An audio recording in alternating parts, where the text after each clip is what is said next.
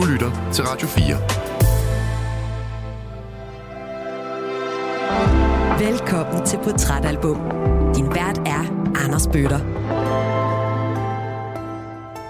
Vi så ham jo virkelig som en rockpoet. Man følte sig ligesom fagnet af Tim Morrison, ikke? fordi han, han forstod en. ja. Jeg flyttede ind der, da jeg var 17 år gammel, i sådan en, en gammel bygning, hvor Tim Morrison faktisk havde boet. Jeg var kæreste med den her mand, og jeg vidste jo i virkeligheden ingenting om ham.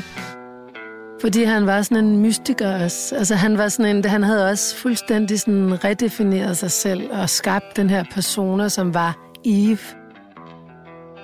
Det viste sig, at han i virkeligheden var gift og Nej. havde øh, tre børn.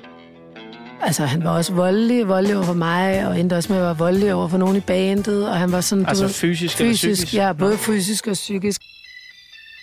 Alt gik bare ned. Så vi endte faktisk med alle sammen om at flygte fra ham.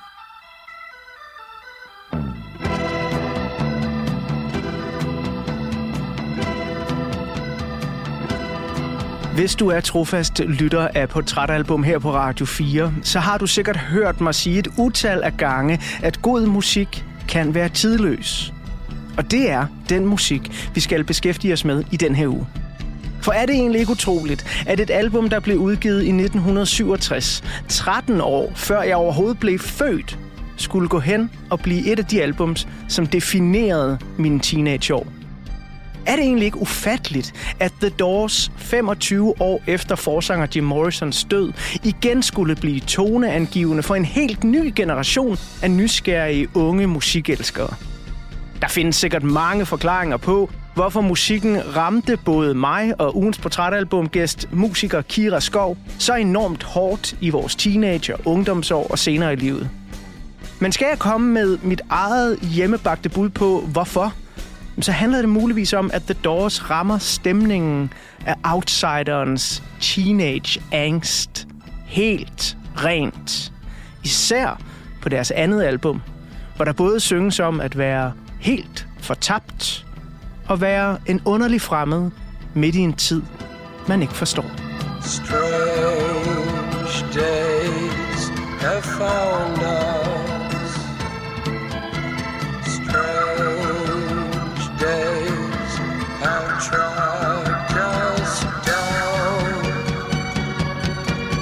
Ugens gæst var igennem sine søgende ungdomsår som bohem globetrotter en musiker, der ikke var bange for at drømme stort.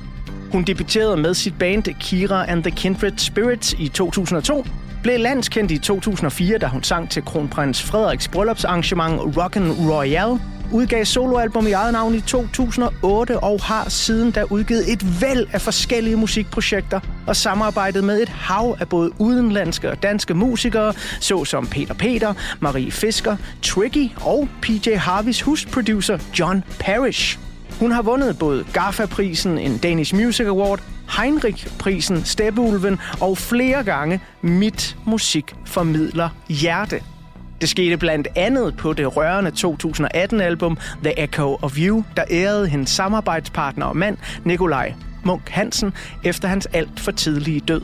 Samt på senere albums, såsom hendes første udgivelse på dansk, I nat bliver vi gamle, og så også den nyeste langspiller, My Heart is a Mountain.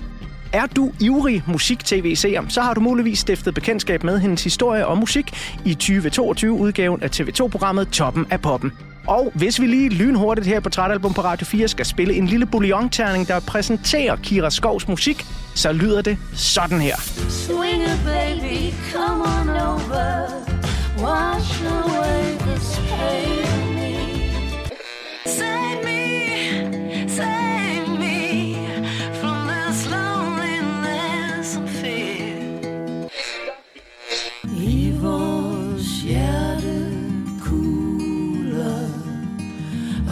ikke tåler dagens lys.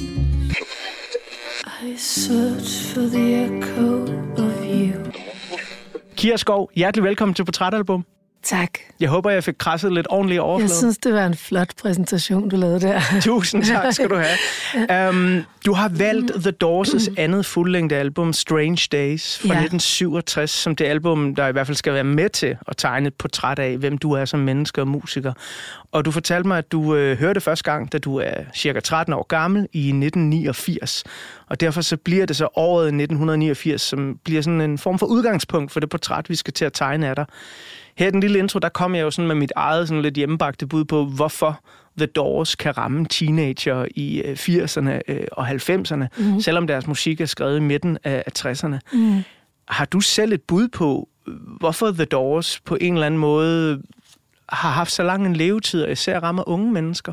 Jamen, øh, jeg tror netop, som du også var inde på i, din, i dit oplæg omkring øh, Doris og Jim Morrison, at han ligesom talte ind til den her følelse af at være måske en fremmed eller en outsider. Jeg tror som udgangspunkt, at ofte så føler man sig jo en teenager søgende og prøver at finde sin plads i verden. Og det taler han jo ind i på en måde, som, og det er jo sådan en ting, som måske nok bliver ved med at være aktuelt, ikke? som ikke kommer til at forandre sig, selvom tiden forandrer sig, så bliver vi ved med at, tror jeg, som teenager, at lede efter identitet og prøve at finde ud af at forstå, hvem vi er. Og øhm, altså, hvis jeg skal tale om mig selv i den sammenhæng, så følte jeg mig jo virkelig som en outsider i Rødovre, ikke? der hvor jeg voksede op, og, og øh, i en verden, som jeg ikke forstod, som du har sagt, som en verden, som jeg havde svært ved at forstå, og som jeg ikke kunne finde en plads i på den måde. Så det var også det, der ligesom øh, drog mig ud i verden senere hen i min teenageår. Men det her det er jo så en glimrende anledning for at bladre op på den første side af portrætalbummet, ja. hvor øh, der er et billede af Kira Skov, 13 år gammel, ja. i 1989. Ja. Du sidder og kigger lige ind i kameralinsen. Hvad er det for et lille menneske, der kigger ud på os der? Det år var meget definerende for mig, kan man sige. Jeg havde, det var også der, hvor jeg havde mange, mange store sådan, musikalske åbenbaringer, og det var sådan den sommer, hvor at jeg fik hul i næsen og ring i næsen, og jeg farvede mit hår øh, lilla, og jeg kom tilbage i skolen sådan forvandlet ikke, efter den sommerferie. Så det var sådan meget sådan, det var en tid, hvor jeg øh, var, var en stor sådan forandring, og jeg tror sådan alle hormoner var ved at amok, og jeg opdagede både på det tidspunkt Jimi Hendrix.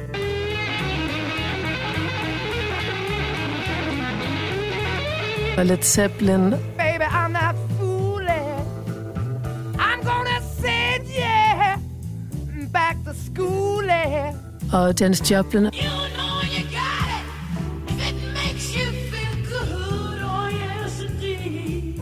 Og så også den her plade. Strange days have found us. Det her, det skete jo faktisk også lidt for mig, og jeg kan huske, at jeg gik i en ja. fornemmelse, det, det var sådan nogle år senere, jeg var sådan barn af fire, uh, 1980, ikke? Så, så det var sådan midt, øh, start ja. midt 90'er. Men jeg gik sådan lidt og tænkte, du er kommet for sent på toget, Anders. Al den gode musik, den, den er tidligere. Hvorfor tror du, at det var noget af al den her, jo allerede på det tidspunkt, gamle musik, du faldt for?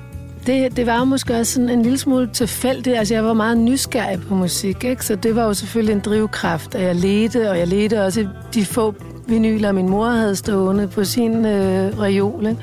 Og så, øh, så mødte jeg faktisk, jeg mødte en pige, kan jeg huske, øh, som, øh, som du ved, det var, det var sådan noget, der skete, da man var den alder, hvor man bare kan komme ud af skolen en dag, og så står der en pige, som ser spændende ud, og man på en eller anden måde af en eller anden grund falder i snak, og vi havde begge to bare tær, tror jeg. Det blev ligesom sådan indgangen til, at vi sådan, okay, så havde vi et eller andet slægtskab i det der allerede. Og øhm, hendes far, han ejede faktisk guf. Altså, oh. han ejede, altså, hun var jo også virkelig inde i, i hele den her Altså, hun havde jo adgang til alt musik, ikke? Ja, og for øh, de lyttere, der ikke kan huske det, så var Guf en øh, ret legendarisk pladebutik ja. i øh, København og omegn, ja. øh, som øh, jeg virkelig også har, har brugt mange sommerferier ja. i og øh, Jamen, det er det. flippet gennem CD'er.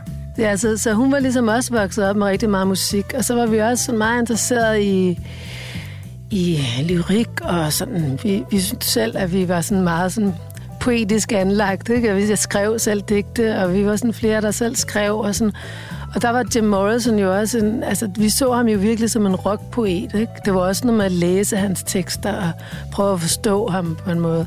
Og det var sådan faktisk gennem hende, at jeg blev introduceret til, til Doors. Når øh, man er 13 år gammel og øh, får øh, en ring i næsen og farver håret lilla, så har man ja. måske nogle forældre, der sådan siger, Kira, hvad sker der?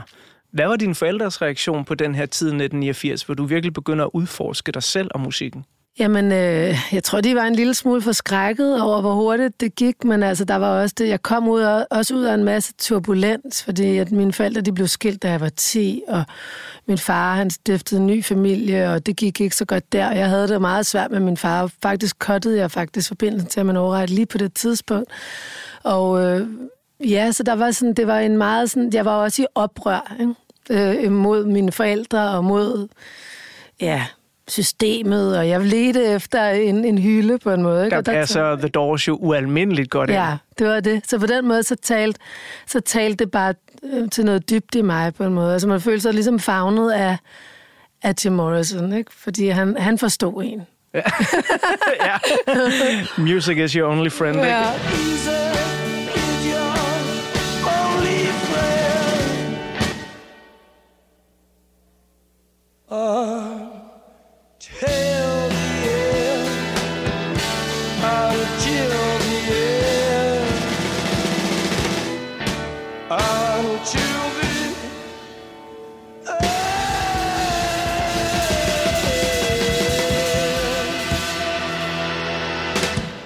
Den vender vi tilbage til uh, i del 2 af udsendelsen, hvor vi bliver nødt til at dykke ned i et af de store numre på den her plade, Strange Days, The Doors' andet studiealbum fra 1967, When the Music's Over, en kæmpe slutnummer. Men uh, der er lang tid til, vi kommer til det nu, fordi vi har lige hørt en lille bitte bid af åbningsnummeret Strange Days, og vi skal høre resten af det nu. Det er et af de numre, du pegede på, da jeg sådan sagde, hey, bare lige for ryggraden, giv mig lige fire numre. Der ja, er nogle af dem, ja. du virkelig elsker. Ja. Det kan være en svær øvelse. Ja. Men Strange Days, uh, hvorfor er det et af dem? Jamen, det, det sætter jo en utrolig scene på en måde. Ikke? Altså, det er meget sådan... Øh, der er en masse øh, mystik, og der er også noget mørke i det, ikke? Øh, og øh, sådan en lidt fordrejet sådan, øh, virkelighed, som bliver præsenteret i musikken. Jeg synes bare også, at, at teksten er fantastisk, og det det er, jo, det er sådan, det emmer af, en, af, en anden, af et andet sted og en anden tid på en måde, ikke? Som, øh, som er ret fantastisk. Det er et nummer, jeg synes er enormt flot beskrevet af dig, at, at altså, det, det er nærmest som om, den forvrider tid og sted på en eller anden måde. Ja. Øhm, du hører det her i 1989, da du er 13 år gammel, og det kommer til at betyde noget for dig mm. igennem din ungdom. Mm. Den dag i dag, når du så hører det, tænker du sådan, Kira er nostalgisk 13 år, eller har det stadig relevans og er friskt? Jamen, det, det er netop det, det, det er. Altså, jeg bliver, bliver sådan overvældet og overrasket over, hvor, hvordan det bare står sådan fuldstændig lige så stærkt i dag. Også når jeg hører det med de ører, jeg hører med nu som 47 år, ikke? Altså et andet sted i livet. Øh, så er det stadigvæk, øh, det er et mesterværk, synes jeg. Og det er et tidløst mesterværk, som har været med til at definere rigtig meget øh, musik.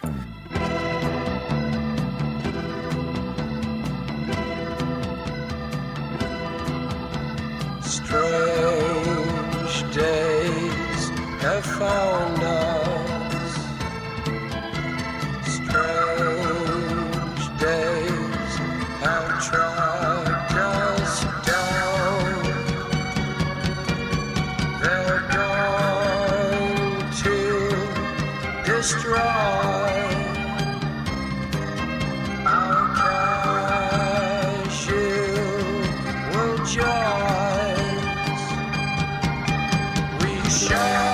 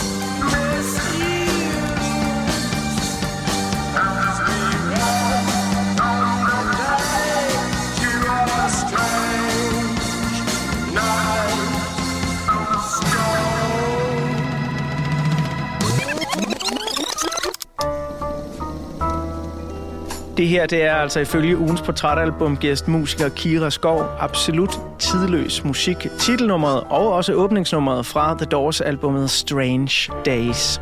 For at øh, alle Radio 4-lyttere har en chance for at forstå øh, den musik, som vi skal snakke om, Kira, i de næste 2 gange 55 minutter, så vil jeg nu bladre op på en ny side af portrætalbummet, hvor der er et billede af The Doors. Og det er et billede, der hele tiden forsøger at sprænge sin egen ramme. For The Doors, de var et af de mest grænsesøgende og succesfulde amerikanske rockbands nogensinde. Inden forsanger Jim Morrison døde som kun 27-årig, nåede The Doors på kun 5 år at udgive seks fuldlængde albums, der alle solgte guld i USA. Noget ingen anden gruppe har gjort før eller siden. Så hold godt fast, når jeg i de næste 10 minutter tegner et portræt af bandet, som stod fader til den formørkede rockmusik, som senere har kunnet spores i både goth rock, heavy metal og postpunk. I took a trip to the end of the night. End of the night. End of the night. The Doors var en eksperimenterende, poetisk og fordrukken nytårsraket og gruppens enorme indflydelse hen over en meget kort periode i musikhistorien kan måske kun sammenlignes med grupper som The Beatles, Sex Pistols, NWA og Nirvana.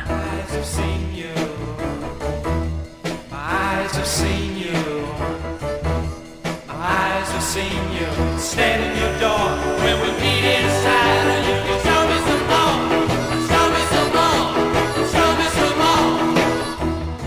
Historien om The Doors begynder i 1965 på Venice Beach i Kalifornien. Her sidder den universitetsstuderende jazz- og blues-pianist Ray Manzarek og overvejer sin fremtid i bandet Rick and the Ravens, som han sammen med sine to brødre har været medlem af siden 1961. Ray møder her på stranden sin film med studerende Jim Morrison, som fortæller ham, at han er begyndt at interessere sig for at skrive sange. Senere så bruger de to venner tre timer i et indspilningsstudie sammen med resten af Rick and the Ravens. De laver en demo sammen, som blandt andet indeholder tidlige versioner af nu klassiske Doors-numre, såsom End of the Night, Hello, I Love You, My Eyes Have Seen You og Moonlight Drive. Let's swim out tonight, love. It's our turn to try.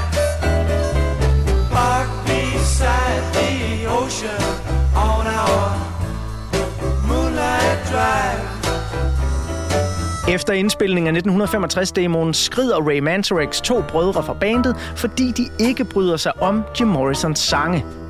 Ray, Jim og den latin-inspirerede jazz-trommeslager John Densmore beslutter sig for at ændre bandnavnet. Inspireret af forfatteren Aldous Huxleys bog The Doors of Perception, så kalder de sig selv for The Doors. Den unge bluesinspirerede musiker Robbie Krieger, der både spiller på slide-guitar og det indiske instrument sitar, hyres ind som bandets nye guitarist. Og det var en god idé. For med sig, der havde Robbie skitserne til det nummer, som gik hen og blev bandets første kæmpe hit. Come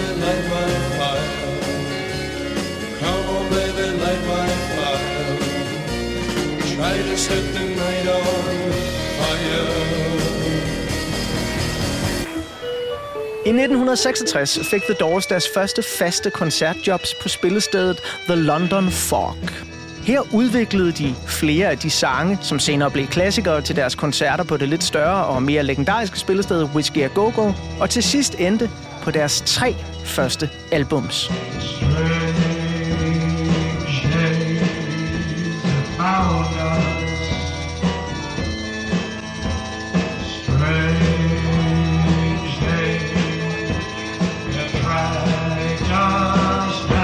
Og lige fra de første live-koncerter, så er lyden af The Doors noget helt særligt.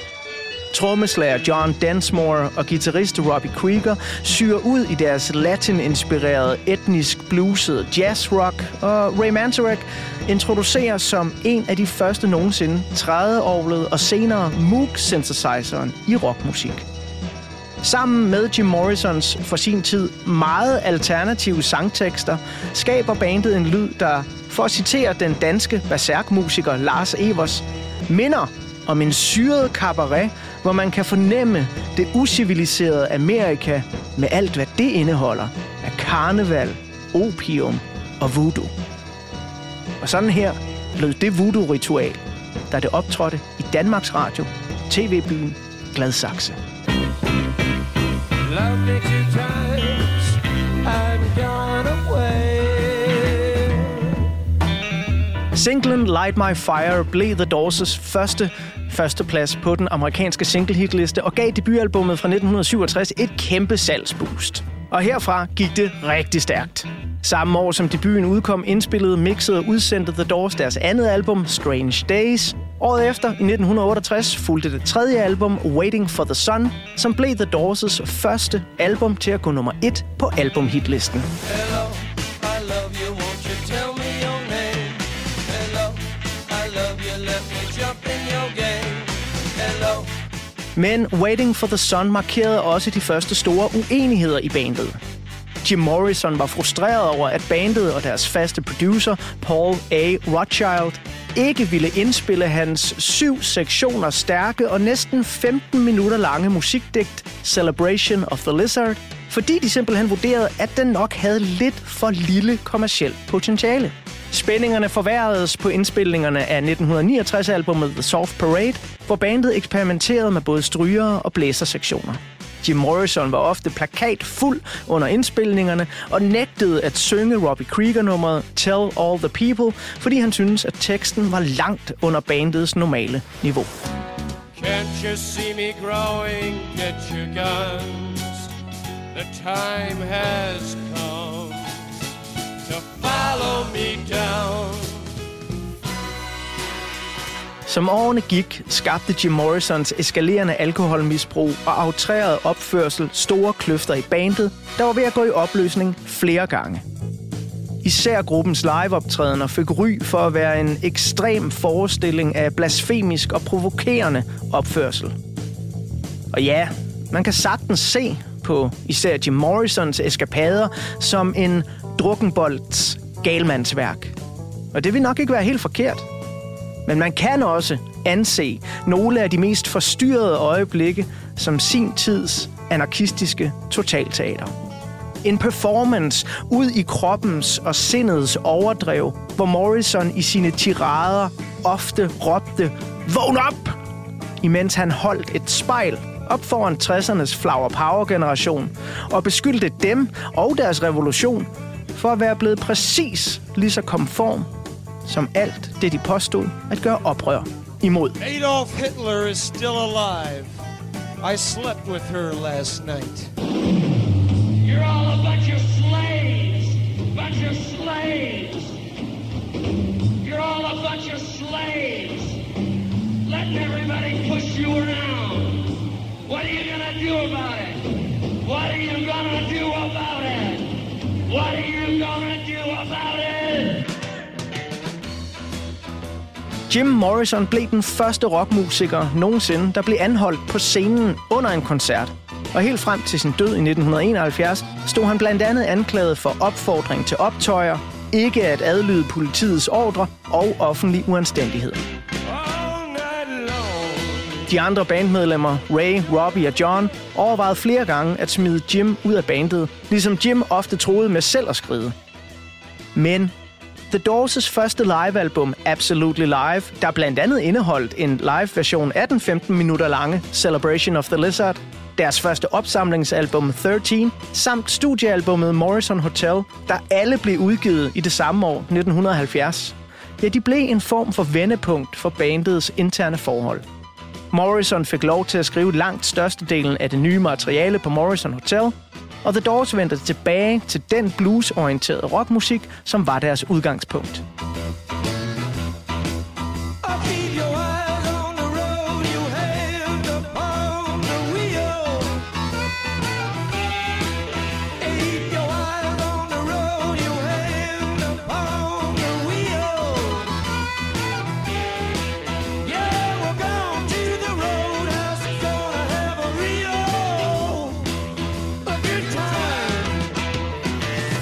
Men selvom bandet kun havde eksisteret i fem år i 1970, så var de allerede slidt helt ned. både privat og professionelt. På grund af Jim Morrisons mange retssager nægtede flere radiostationer at spille dem, og mange koncerter blev enten aflyst eller bandlyst. Jim indspillede vokaler til et sidste album og flyttede derefter til Paris med sin kæreste Pamela Corson. Her der skulle Jim trække stikket, tage en pause fra livet som rockstjerne og fokusere på at skrive bøger. Men den romantiske franske genstart varede kort. Den 3. juli 1971 fandt Pam sin kæreste Jim død i deres badekar. Jim Morrison blev 27 år gammel.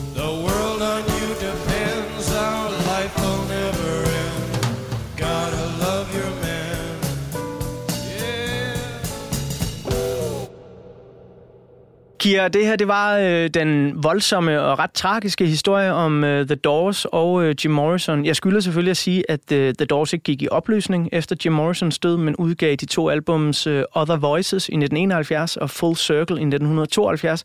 Og så naturligvis det sidste album, der blev udgivet, mens Jim var i live, L.A. Woman, der betragtes af mange som et af deres allerbedste, og faktisk blev deres bedst sælgende album siden debuten. Så det er sådan en form for mærkelig mm. Full Circle. Ikke? Ja. Øh, De går tilbage Jo. til bluesrocken på det Ja. Album, Ja. der hvor de startede, Ja. øh, og så bliver det den største sælger siden debuten. Øhm, den her ret voldsom historie, hvor jeg jo bare lige har krasset lidt i isbjerget, Ja. fordi der er masser af andet at fortælle, som Ja. også er vigtigt og essentielt. Hvor meget af den historie vidste du overhovedet noget om her i sådan 89 og frem i dine ungdomsår, hvor du forelsker dig i musikken? Jamen, øh, jeg tror, at jeg alligevel meget hurtigt sådan, satte mig en lille smule ind i det, fordi vi var meget sådan, betaget af Jim Morrison, ikke? Og, og hele den der myte, der var omkring ham, øh, den var jo ekstremt stærk. Den sådan emmede jo bare ud af bare, når du kiggede på ham på et pladecover, på, altså når du læste hans tekster og lyttede til musikken. Så man blev også interesseret i... Øh, i hans historie. Og så kan jeg også huske, så kom den der film jo. Det har været lige begyndelsen af 90'erne. Ja, det var lige begyndt, Fordi den ja. er jo grunden til, at jeg bliver fan af Ja, The Doors. det var det. Og jeg må sige, at jeg har et meget ambivalent forhold til den, fordi når Ja. man sidder og ser sådan noget som teenager, så tager man det jo en til en. Det Ja. er en uh, biopic, der er lavet af den amerikanske instruktør Oliver Stone. Ja, Og hvad jeg ikke vidste, da jeg så den første gang, og første gang for mig lang, lang senere, det er, at stort set alle Oliver Stones film er nogle meget sådan fabulerende film, Ja. der nok forholder sig mere til myte end Ja. til fakta. ja. Og det er Men- jo ikke, der er jo ingen tvivl om det. Nej, men jeg så den jo som en dokumentar. Ja, ja, og ja, klart. Jamen, det tror jeg også. Altså, jeg tror også, at den... Altså, jeg åd det jo råt. Ja. Altså, det var jo rockmytologi af den bedste skuffe. Ja. Altså, så hvis du ligesom var draget af, af det, så, så det, altså, han havde jo alle effekter. Jeg ved faktisk ikke, hvordan den film ville virke på mig i dag. Jeg vil sikkert nok... Jeg synes, det er ret svært tit med musikfilm mm. generelt, når man laver sådan... Øh, iscenesætter sådan, øh, musikfilm, når man selv har været i musikken i så mange år, ikke? Ja. Øhm, så jeg kunne egentlig godt tænke mig at gense den en dag. Men altså, den, den gjorde selvfølgelig også et kæmpe indtryk. Øhm, og, og altså hele det der liv, der fulgte med, og psykedelika, og også det der sådan, liv på kanten, det talte på en eller anden måde til noget i mig, vil jeg sige. Men det her liv på kanten, mm. Det taler om, og jo også den her boheme-tilværelse, ja. som du jo senere kommer til at udleve Ja. dit liv, fordi du flytter til udlandet på Ja. at satse på musikken. Ja. Er det noget sådan allerede så tidligt, altså i dine teenageår, du sådan tænker, at der er et eller andet med, ja, for at blive i Doors-terminologien, om at bryde ud på den anden side øh, Ja, af altså, det her? Jeg havde jo helt klart sådan en, en følelse af netop ikke rigtigt at høre hjemme. Altså, og det var måske mere en grundfølelse i mig, fandt jeg så ud af på sigt, at det var jo måske ligegyldigt, hvor du rejser hen, så det er jo sådan en følelse, som er, som var, det var i hvert fald noget, som var en del af min øh, fortælling og en, en grundfølelse i mig, som blev i mig gennem mange år. Øhm, men jeg havde helt klart en, en følelse af, at jeg ville ud i verden allerede dengang, at jeg, jeg skulle ud, og jeg skulle ud og, og spille musik. Ikke? Det var jo meget tidligt, at det var sådan en, en drøm for mig. Og så var det jo sådan lidt nogle tilfældigheder, der ledte mig til Jim Morrisons by, kan man sige. Det var jo sådan set ikke planlagt, at det var der, jeg skulle starte mit eventyr, men øh, det blev sådan.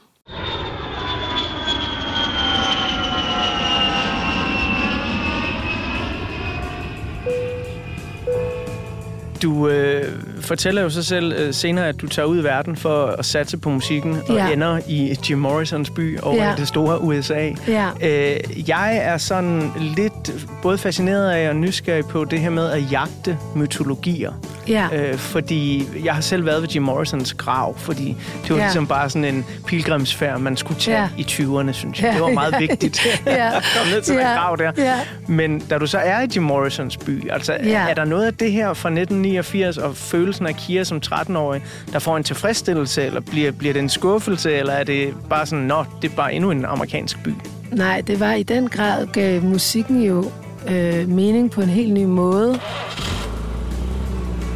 Det var også sådan, okay, når du kørte gennem Laurel Canyon og kom ned til, til Venice og alle de her steder, det var jo, du kunne mærke, at det her musik, det kørte godt for det første. Ikke?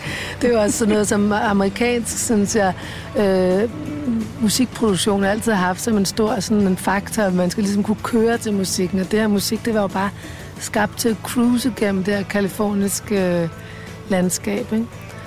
Og så øh, jeg flyttede ind der, da jeg var 17 år gammel, i sådan en, en gammel bygning, hvor Tim Morrison faktisk havde boet en periode. Nej. Jo, som hed øh, så Villa øh, Carlotta på øh, Franklin Avenue.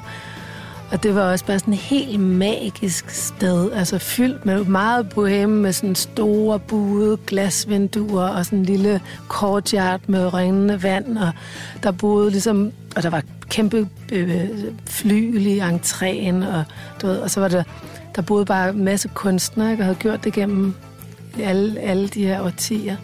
Så det havde også en, en helt vild historie. Ikke? Det, var, det var jo også noget, der gjorde indtryk på mig selvfølgelig, at Jim Morrison havde boet der. Der var du 17, Ja, simpelthen. ja, Det er alligevel noget at springe og tage ja. Ja. som ung, og bare tage afsted med sin rygsæk og far mod ja. Jim Morrisons hjemland, og, og så ende nærmest ja. Ja. i selv samme bygninger. Altså. ja. 17, du er 47 nu. Ja. Det er efterhånden øh, en rum tid siden. Ja. Kan du stadig øh, lugte, føle, høre, hvordan der var i den lejlighed? Jamen, der var... Altså lige den tid var egentlig, fordi jeg vil sige, at de år, der fulgte, var meget turbulente og, og voldsomme på alle mulige måder. Og i min bevidsthed, så tænkte jeg, at man måtte ofre alt for det her musik og kunst. Også når det var svært. Og det var jo selvfølgelig også inspireret måske til dels af at se på de her rockmytologiske figurer som Jim Morrison, ikke? hvor man tænkte, okay, men det, det er jo det, man gør, altså på en måde.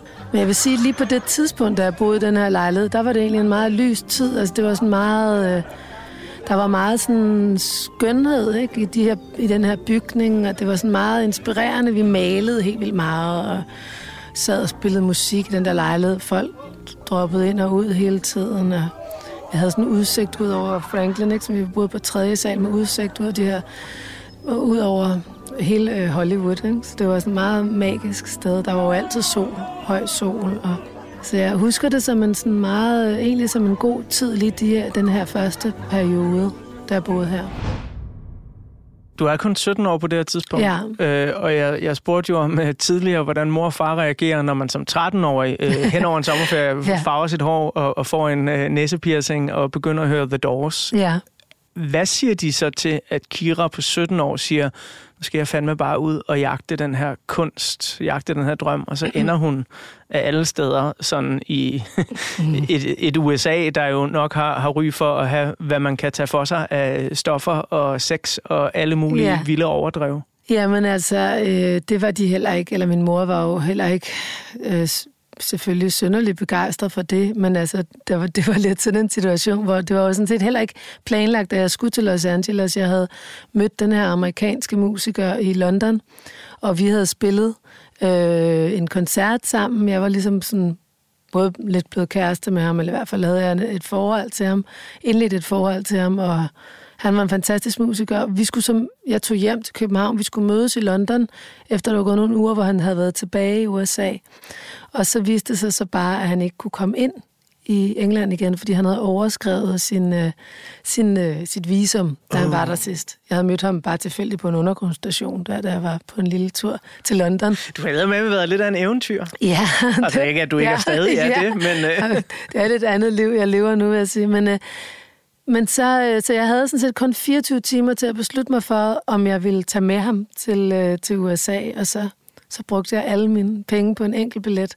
Og det var så også en lidt dramatisk historie, fordi vi ender faktisk med at blive adskilt der i lufthavnen, fordi jeg har sådan et digt skrevet i mit pas. Så jeg havde faktisk skrevet sådan et eller andet Bob Dylan-digt ind på en side i mit pas. Ja. Og så måtte jeg ikke borte.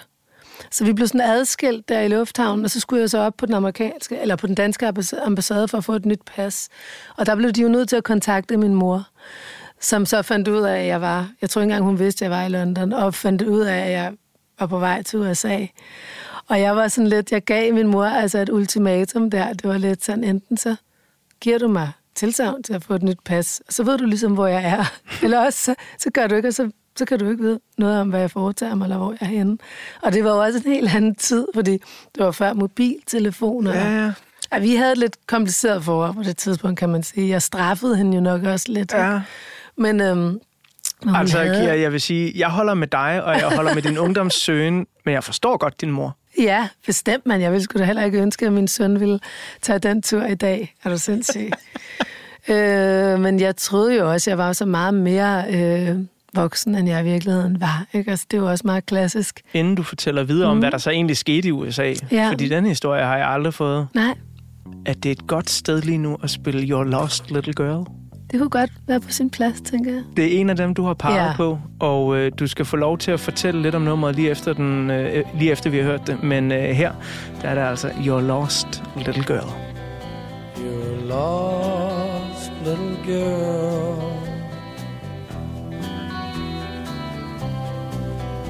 Your lost little girl. You're lost, tell me who are you? Think that you know what to do. Impossible, yes, but it's true.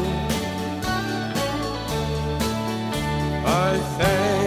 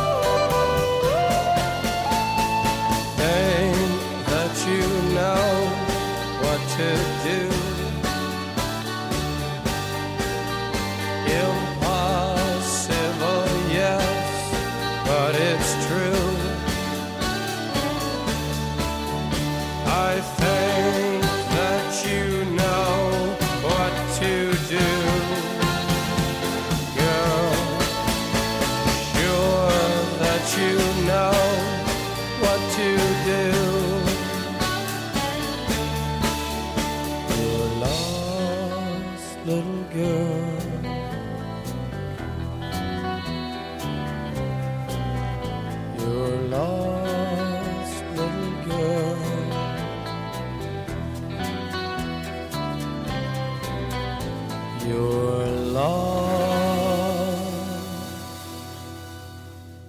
Et fantastisk nummer fra Strange Days. Nummer Ja. to på pladen, Your Lost Little Girl, der har der begynder med sådan en fantastisk øh, basgang. Fuldstændig. Og jeg skylder jo i øvrigt også at sige, nu tegnede jeg et lille portræt af The Doors, at Ja. når The Doors spillede live, så var det ofte Ray Manzarek, der sad og holdt en øh, basgang på øh, sit øh, forskellige keyboards og synthesizer og orgel. Ja, Og det har jeg altid været meget fascineret af, hvordan vildt. han dog kunne sidde og spille bas, samtidig med, at han også spillede øh, de her melodier øh, Ja. på det. Men når The Doors så i studiet, oftest så kommer der sessionmusikere ind og spiller nogle af de her bas, Ja. i hvert fald nogle af dem. Øhm, Lost Little Girl. ja ikonisk nummer, Helt vildt. Det er jo sådan, og det er igen sådan, det emmer også lidt af det her sådan ørkenlandskab, øh, landskab, som jo også er Los Angeles på en måde, ikke? Lizards, sådan, Ja. du ved, sådan hele den der stemning, øh, og den her vandring, ikke? som bassen også på en måde er, ikke? Ja.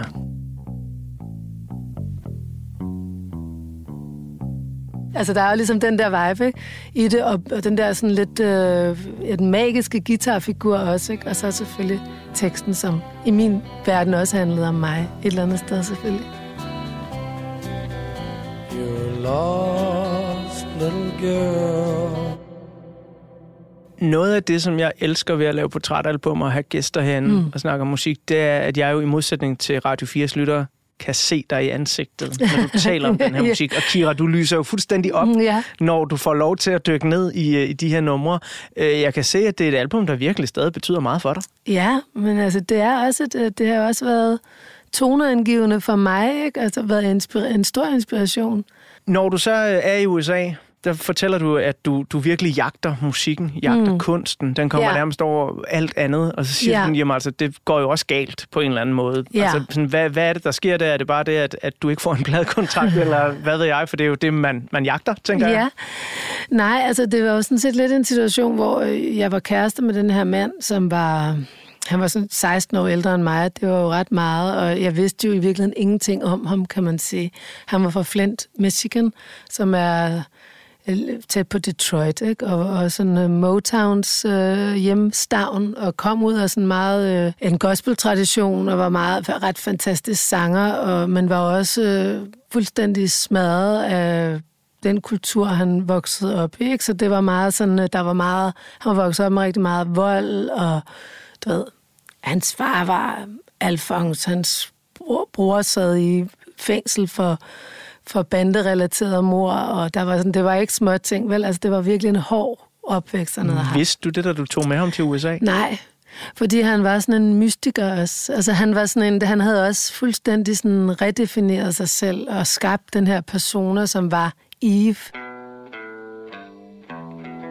I lange sorte præstekjoler og smykker og lange dreadlocks, og han var sådan meget sådan... Øh, havde tillagt sig sådan en engelsk accent og sådan noget, havde boet et stykke tid i London, var sådan ligesom bare, var sådan, så var, han var svær afkodet. Og jeg var selvfølgelig også meget ung. Og så var han jo netop på en måde en billet ud af Rødovre, og en...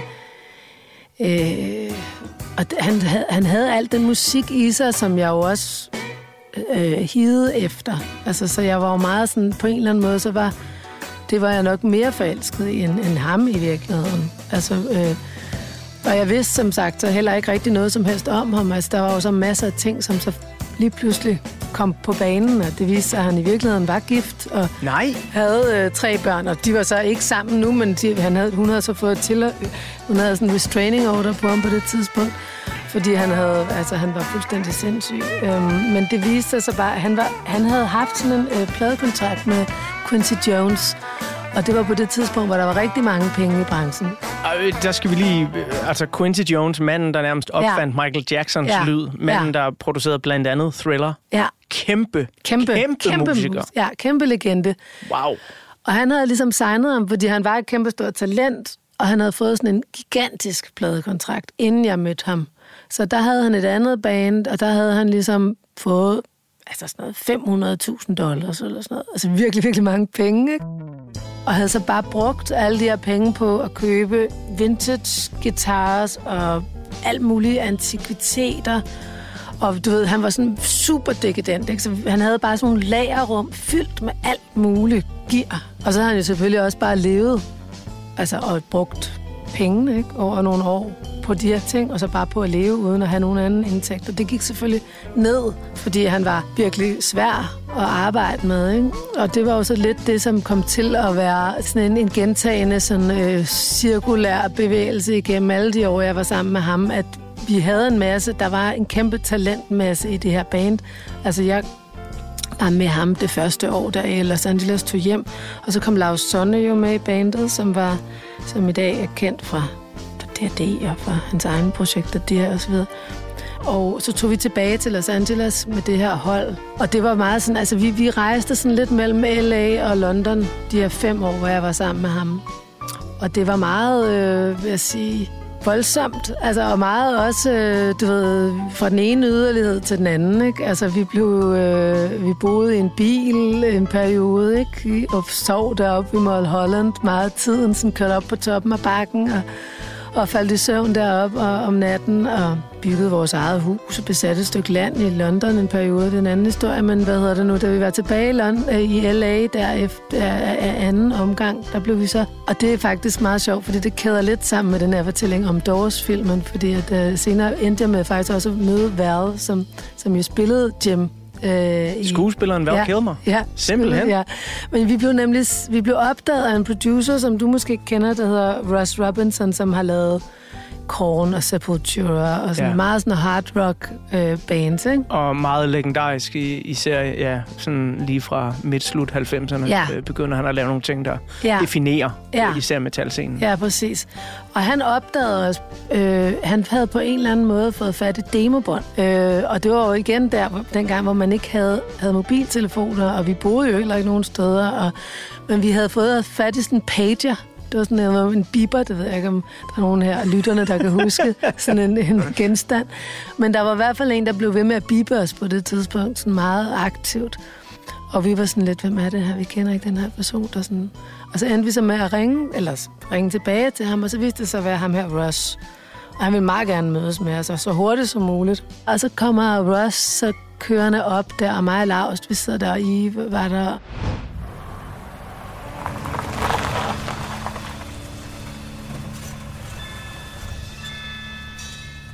Og så kommer han i den her åbne sportsvogn her og ruller op der og kommer hen til os og var sådan meget sådan, altså hvad vil vi have? Og vi var sådan først, vi var bare sådan lidt sultne, ikke? Sådan, måske en kop kaffe og noget, men jamen, det var slet ikke det, han mente. Sådan, hvad kunne vi tænke os? Sådan, hvad havde vi, hvad havde vi ligesom af behov? Ja, ja. Og så, når vi manglede sådan set et sted at bo, det skulle han nok sørge for. Nå. Og vi manglede sådan set også nogle instrumenter, det skulle han også nok sørge for. Så han endte med faktisk at indlogere os i øh, et kæmpe hus oppe i Hollywood Hills og øh, købe instrumenter til hele bandet. Og så var det, vi var i, i forhandlinger med Roadrunner Records, som han ligesom havde en, en, et samarbejde med. Ikke? Og det var, og, og på det tidspunkt, der, der, der, der kan jeg huske, der, der, der introducerede han os til, til Valve faktisk. Og det var ret vildt, fordi han jo netop havde spillet Jim Morrison, hvis vi skal pinde en lille sløjfe. Altså lad os bare sige, at han havde været Han Jim havde været Jim Morrison. Altså i den grad. Og da jeg mødte ham, der kunne jeg jo heller ikke rigtig se andet end Jim Morrison. altså, og jeg var også sådan lidt, jeg var også har, bare sådan... Har du, øh, har du flirtet med Jim Morrison, Kira? Jeg har faktisk flirtet ret meget med Jim Morrison. I var jo sindssygt øh, vanvittig mand på alle mulige måder, og øh, diktatorisk og grænseoverskridende, men han var også på en eller anden måde meget kalkuleret. Og han kunne godt se, at Vær, han var sådan lidt efter mig, og på en eller anden måde, så var han sådan lidt fascineret af Vær. Så han sådan lod ligesom Vær på en eller anden måde bare sådan kortisere mig i en eller anden grad. Ja. Og hvad kunne godt se, hvordan I var. Han kunne godt gennemskue I, så det, var helt, det hele var på en eller anden måde sådan meget ude i det åbne, kan man sige. Ikke? Og så endte det med, at jeg kan huske, at han, det var faktisk lige før vi fik det her hus. Det var der, vi stadigvæk var, hvor vi stadigvæk ikke havde noget sted at bo, inden Russ lærte, men da vi lige havde mødt Russ, hvor han, øh, hvor, jeg kan huske, hvad han indlucerede sig på, på det der Beverly Hills Hotel, øh, hvor han selv boede. Så vi var der et par dage, hvor han også bare finansierede det hele. Wow. Ja, det var ret vildt. Og Men... Dr. Dre holdt hof sådan ved siden af. Det var sådan meget sådan crazy, crazy time. Det er jo det, ja. det vildeste amerikanske eventyr. Ja, det Men, var det. Kira... Men det gik så selvfølgelig ned. Alt ja, gik og, ned. Og, og jeg er jo nysgerrig på, fordi ja. jeg skal snart til at klappe portrætalbummet sammen på den her første del af ja. ugens udsendelse. Og når vi så åbner den igen, så øh, lander vi jo i del 2, hvor vi skal høre mere om, hvordan det er gået der siden. Men bare lige for at binde sløjfe på det til sidst. Hvordan gik alt ned, og hvordan kom der ikke nogen plade ud af det der? Så tog vi op til et studie i et sted, der hedder Sonoma Valley, og lavede øh, nogle indspilninger med Ross, og det gik ikke super godt, fordi at der begyndte der allerede at komme sådan nogle gnidninger mellem Eve og, og Ross. Og det var også i den der forhandling med Roadrunner, han var bare sådan, du ved, han ville bare have altid have mere. Det var aldrig nok, så det, han skulle altid have flere penge eller noget. Altså, du ved, og han var sådan på en eller anden måde, så saboterede han bare sin egen succes. Og så var han også, altså han var også voldelig, voldelig over for mig, og endte også med at være voldelig over for nogen i bandet, og han var sådan, Altså du ved, fysisk eller fysisk, psykisk? ja, både fysisk og psykisk, og han var meget, altså så det blev sådan, alt gik bare ned, altså til sidst. Så vi endte faktisk med alle sammen om at flygte fra ham. This is the end. My only friend, the end. Det har jo også været, jeg undskyld mig, meget voldsomt for dig, når vi starter en fortælling, der handler om, at dine forældre bliver skilt, og nogen går fra hinanden, og Ja, alt går ned, når man Ja. er en, en, en 10 år gammel ved at Ja. blive teenager. ja, Så flygter man, finder billetten ud af Rødovre, som Ja. du selv beskrev Ja. det. Og så går Ja. det hele ned igen. ja. Jamen det var jo totalt, det var jo også sådan en fiasko fornemmelse på en eller anden måde, fordi jeg havde jo også hele tiden været sådan, okay, altså for, også fordi, at man var ligesom, vi var så tæt på, altså hele tiden var vi så tæt på, fordi der var også en kæmpe mm, altså potentiale i det her band. Det var, et- hvad vi hed Butterfly Species, det her band her. Og det, det var en overvældende oplevelse, vil jeg sige, at komme til vores koncerter, er jeg ret sikker på. Øh, det var også et helt, og det var også scenesat, altså det var jo det var sådan nærmest en event, når vi holdt koncerter, hvor vi havde dekoreret de her venues. Vi havde også spillet også blandt andet på The Whiskey og Troubadour mange gange, og havde sådan nogle uh, residencies i perioder. Du har også. jo altså gået i fodsporene af The Doors. Ja, altså, jeg må boede man jo i LA i mange år, så Altså, jeg vidste godt, det her var et ret Ja. godt album til at indramme Ja. din fortælling Ja. og portrættet af dig, Kira, men jeg vidste nok ikke, hvor godt det var. Nej. Øh, sidste spørgsmål her i del 2. Hvordan havde du det, da alt gik ned der? Jamen, jeg havde det virkelig dårligt, vil jeg sige. Altså, på en måde fik jeg det næsten endnu værre, altså, da jeg gik, fordi det var jo også sådan, at man havde haft så mange store drømme bundet op i det her, og det var også det, der ligesom retfærdiggjorde. Altså, du ved, jeg havde jo selvfølgelig også en eller anden... Jeg følte jo selvfølgelig også en omsorg for den her mand, som bare, som jeg jo også kendte, altså på godt og på ondt, så jeg kunne også godt se, hvad han var, hvad han var sk- altså dannet og formet af på en måde, ikke? Og han, men der kom jo selvfølgelig bare et punkt, hvor du ikke længere kunne retfærdiggøre hans vanvid og hans vold, kan man sige. Øh, heller ikke i kunstens navn, vel? Altså, men han lærte os jo utrolig meget, vil jeg sige. Altså, jeg lærte utrolig meget af hele den rejse og den proces. Og så flyttede jeg til London og havde nogle år der, før jeg kom hjem til Danmark. Og det var så der, hvor jeg sådan for alvor fandt fodfæste, og altså prøvede at, at, at også begyndte at skrive mine egne sange, som blev til Kindred Spirits. Og øh, det og meget andet vil jeg meget gerne høre mere om i del 2 af ugens portrætalbumudsendelse. Jeg synes, vi skal, øh, jeg skulle til at sige slut på en high note. Det skal vi ikke. Vi skal virkelig slutte på en down note. Ja. Fordi der er jo et nummer, der nok virkelig passer til den her tid, hvor det hele går ned med Eve, øh, Ja. og du øh, ja, forlader, skråstrej, bliver forladt. Øh, Unhappy Girl. Den ikke være god at gå ud på her? Jo, lad os tage den.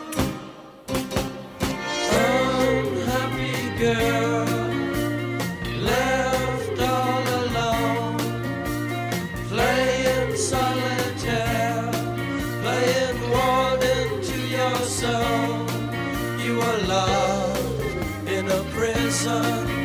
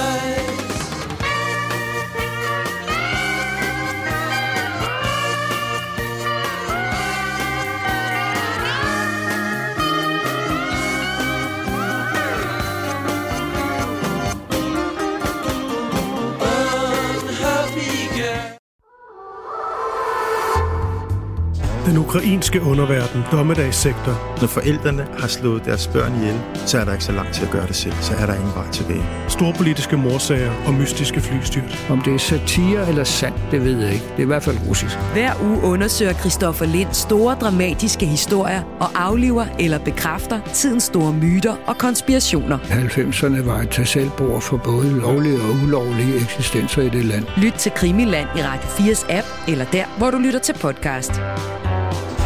Radio 4. Hele systemet er jo et eller andet sted en stor mafiastat. Ikke så forudsigeligt.